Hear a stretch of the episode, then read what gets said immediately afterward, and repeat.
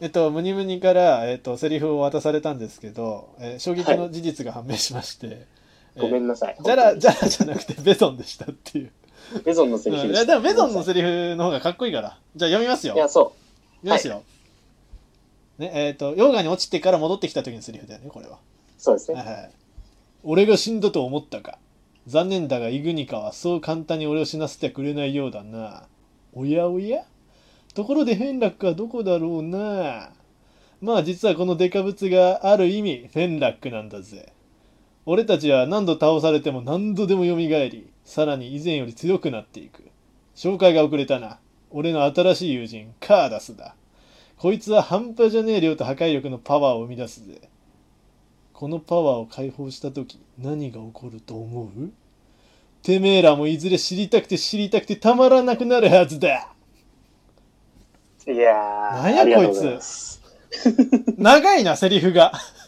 長いんですよ。これはで すね、あの、コミックスのちょっとセリフを一個、ちょっと訳してみたので、うんうんいやいい役だわこれはあの、うんバーンとね、溶岩から出てきた時のカーラスの、あの、うん1ページ丸々使ってね、書いてあるシーンの長ゼリフです。はいはいいやベゾンってやっぱり頭いいからペラペラペラペラずっと喋ってんのねそうなんです。ベラベラベラベラ喋るんですよ。こういうことこいつこいつなんかなんかキザなやつだななんかを。いいでしょうんいいですかねっこいいんですよ。確かに知りたくて知りたくてたまらねえわ何が起こるかうん。そう。で、まあ、ここで、まあ、あカーラスの、カーラスの説明をした。で、はいはいはいえっと、このセリフからですね、うんジャラはあることを読み取るわけですよ。ほうほうほうイグニカってもしかしてうん意識持ってるみたいな。確かになんかえっ、とこなんなんか殺さなんか死なせてくれないって言ってたねイグニカはそうそうそうそううんうんうんイグニカは俺を死なせてくれ。あれみたいな、うんうんイグニカってもしかして生きてるのかみたいなことをジャラが推測するわけです。なんかあれだね優しさを持ってるとはゆえの思考みたいなとこあるね、うん かもしれない。うんはいそうそうそう。はいはいはいで、何かヒントが得られるかもしれないからっつって、あの、コングのマスク、はいテレパシーのカノにスレツっていうのがあるんですうけんど、うんうんうんそれを使ってね、うんイグニカのマスクの意思をちょっと読み取ってみうてんく問れ。いかけてみようとそうそうそう。おうおうそしたらおう、、うん、イグニカの意識とちょっと繋がることができた。すげえなんかそう、やっぱパワーだけじゃないっていうのがやっぱいいね主人公だねそうう、んいいですよね、うんうんで、それでね、衝撃の事実が判明するわけですよ。何ですか何ですか知りた い知りたくてたまらイグな ニい、カはね、うん、イグニカはね、はいベゾンよりうんマトロの方がうん守護者としてふさふさわしいのかなって思い始めてることが 判明する。 それ、それさ、いや、それはもうずっと分かってたよ、俺たち は。こいつじゃねそりゃえ。そうだよ。べこんなね、あの、俺が死んだと思ったかとかいうやつに守護者任せちゃダメだよ。 なるほど。マトロの方がいいぞと。それはなんマかト、ロの方が。その、トワイニカの中でも特にマトロだった理由っていうのはその時に明らかになるのそうですね、それと結構もあの、うんマトロっていうのが、うんうんまあ普通にあの赤の、赤の炎の塔っていうのがリーダーになるのが基本なんですよ。うんうんうんトワっていうのはねうんうんなんですけど、ジャラもそれで自分がリーダーだって思い始めてたんですけど、うんいろんなことがちょっとあって、うんマトロの方が実はリーダーとしてふさわしいんじゃないかっていうのを、うんちょっとみんな分かり始めてた頃だったんです。ほうほうほうほう。うんまあ、こいつなんかリーダー的な、なんかカリスマがあるぞというか。そうなんですよ。はいはいはいはい。まああの、実はあの、そうのん試練のまでね、うんうんうん。あの、死の部屋っていうのがあって、ほう。おうおうなおんうか。そこで、なんか、お前らの一人は確実に死ぬ運命になる。うん。だから、ここで一人犠牲を出してもらうみたいうんな。選べみたいなことを言われて、うん。そしたら、マトロが率先して、俺が死ぬって言って出てた。おお、こいつリーダーだぜ。そう。で、実際にマトロは一回絶命するんですけど、うんまあ、また復活して、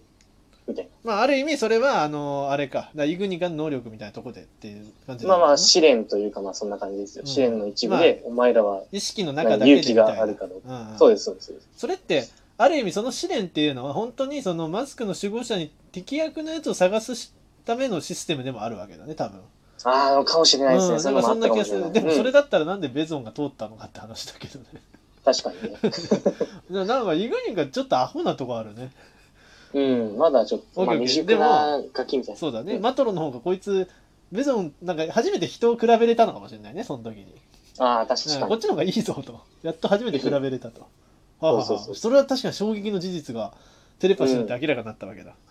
でも、もう実際にマトルはね、この後、イグニカを被って、そうだねっていうことをしてるわけですから、うんそういうまあ暗示にもなってるし、確そかにれこのここでのイグニカの判断っていうのは間違ってないんですよ。確かにおもろいなあそうんうんうんうんでもまだカーダストラゴンおるでう。カダスオランです。うんで、それで、うんその事実を突きつけられたベゾンはプライドが傷ついて、またブチ切れるんです。あれスピア・オブ・フュージョン振り回しそうを振り回したんですけど、うんそれでね、マスクを奪わせまいってことで、うんうもんうすっげえ雑な攻撃でマトロをぶっ殺そうとするんですけど、うんそれでね、もう雑な攻撃をするとどうなるかってもう徐々読んでたらわかりますよね。隙が生じるんですよ。そりゃそうだそうう。んその時に、ジャラがね、うんアクソンからもらった、おうあのサモラを、おうおうその停止フィールドを展開するサモラをうんベゾンとカーダスにバーンと打って、ベゾンとカーダスの動きを止めたと。おういいよ今だ、マトロ、行けって言って、うんその瞬間、マトロがベゾンの頭にバーンって手を伸ばして、イグニカバーン引き剥がしたわけですよ。そこでもマトロが取ってたんだうんおおおうおうおうそうマトロいいぞマトロが引き剥がし引き上て、がしたとうとうこれで、ベゾンとカーダスが、また、ね、うん動き出す前に、うんここで、とうとうやっとイグニカを脱出することに成功するうんんうんです。うんうんうんうんそうでも、数秒後にね、うんカーダスが再び動き動出きし出て、しちゃうねうんそう、でも、止まっている間のね、数秒間分のエネルギーをバーンと放出しちゃうわけでやすよ。ばいやばいやばいやばいで、これによって何が起きるか。うんイグニカがなんとマトロの手から吹き飛んでしまうわけですよ。おい おいおいおいそれは困るんじゃ うんなるほどねでもうん、これね、しょたうがだないわ飛んだだけじゃなくてね、ほうほうほ浮遊してさらに、イグニカが。うはあはラバーチャンバーゲートを抜けて階段、ぶ地上へと上がっていくわけですよ。あそれあれじゃんマリオの仮面みたいなやつじゃんカーメンだっけあのさそれがわかんないです。まあ要するにマスクがふわーって浮いてたのねそうそうそうそうそう、浮いて、もう上まで行っちゃったんですよ。あらららららやっぱ意志持ってるねうんう。んで、それでまあ、うんベゾンとカーダスはその場にね、倒れ込んで、うんで、それで、ベソックが起きて、うん 慌ててね、お今だ今だっつって融合の槍を使ってベゾンと自分をまた戻そうとするんですけど、あんまうまくいかんで、えなんでなんでうんそうちょっと使い方がね、ちょっと難しかったんでなするほよどね、なるほどなるほどそれそれで、レイダックが破壊衝動を抑えきるんで、槍をバキバキに割って破壊しちゃうんですいや、レイダック頭悪すぎるでしょ。よ。頭悪いんですよ、これ。どう、え腹いせみたいな感じで攻撃しちゃったのね。うんこいつのせいでなんかよみくわかたいらんけどとりなあえず、破壊衝動を抑えきれなかった。とんでもねえやつだな。うん、そうおもろいな。で、もう、わあ、もうってなって仕方ないから、もうベゾックは諦めて、うんもうイニカとかと一緒にね、もう階段バーって駆け上ってイグニカを追いかけることにえっと、ベゾンはまあ、まだい倒れてるって感じ倒れてるっていううん、か。メゾンとそのカーダスは一緒に気絶してるはいはいはいはい。オ状態ッケーオッケーオッケー。そうそうそうそオッケーオッケーじゃないけど、オッケーオッケー。うん。うでそれでうん。まあイグニカをバーって追いかけていって、うん。それでイグニカどこに行くか海の底へ沈んでしまうわけですよ、あ、ふわーって出てって、海にポトッと落ちて沈んでいくんだ。そう海にジャボまあ、ある意味それはイグニカの意思であったっていうことでいいのかーンまあそういうことにな。なりますね、うん。なるまあほどこれにね。関してはまたいつかね周り編を解説するときにでも、うんあそれでまあ一応ボヤヌイ編っていうのがあ違うなピラカはどうなのその後、でうん、この後ハーリがそれを追いかけてうんうんうんイグニカをねバーって追いかけていくんですけうんうんど水圧に耐えられず溺れてしまうわけですよあだってあの子水の塔じゃなかったっけそうなんですけどね、うんいやカウカウつけてないんですよ、ああいつ。はいはいはいはいはいそうそうそう。で、それで溺れちゃうんですけつけてないとダメど、なのかそう、それで死にかけるんですよね、ハーリーがね。うんうん大変だな大だ変けだどなってんなう大変なことになってるんですけど、う水中からね、うんマトランがバーッと現れるんですよ。んおおそれでハーリーを地上まで運んで救ったんですよ。へえはいはいはいはで、それで、マトランがね、いうん海底と地上の圧力の変化に耐えきれずね、うんまあ、死んじゃうんで すよ、いやそのマトランは。あれうんでもね、うんこの時に、助けてくれ。うん海底の都市を助けてくれ。お願いだ。うんじゃないと俺たちは滅亡する。うんっていうのを言い残して絶命するわけです。はいはいはいはいこれによって周り縫い編が幕開けると。うわーちなみにそのマトランはなんか名前あんのないです。名もなきななんも何色何色えっと、オレンジかな。ああかわいそうにターマトランだったかな、確か。うん。助けてくれって言って死んでいくんだそう。そりゃ行かないとダメですね危ないんだって。うんうんで、一方、ピラカたちどうなった一か。方その頃うんあの、実はですね、その、熱湯に落ちたって言ったじゃないですうんうか。んあの水、ピットミュータゲンが含まおれーてってとおーおーおー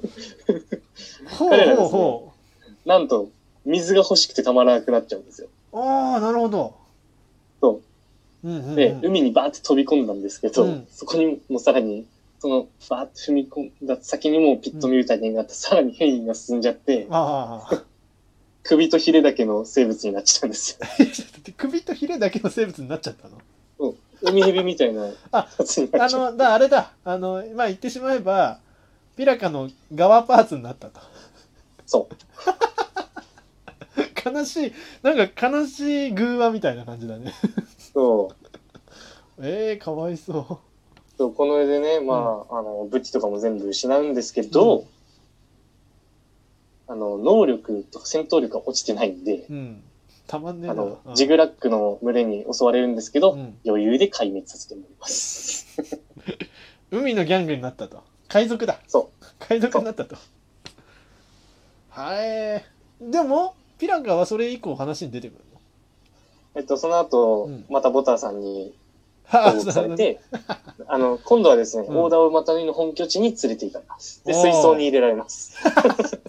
趣味悪いそう。おもろ。はいはいはい。オッケー。わかりました。ありがとうございます。ははい。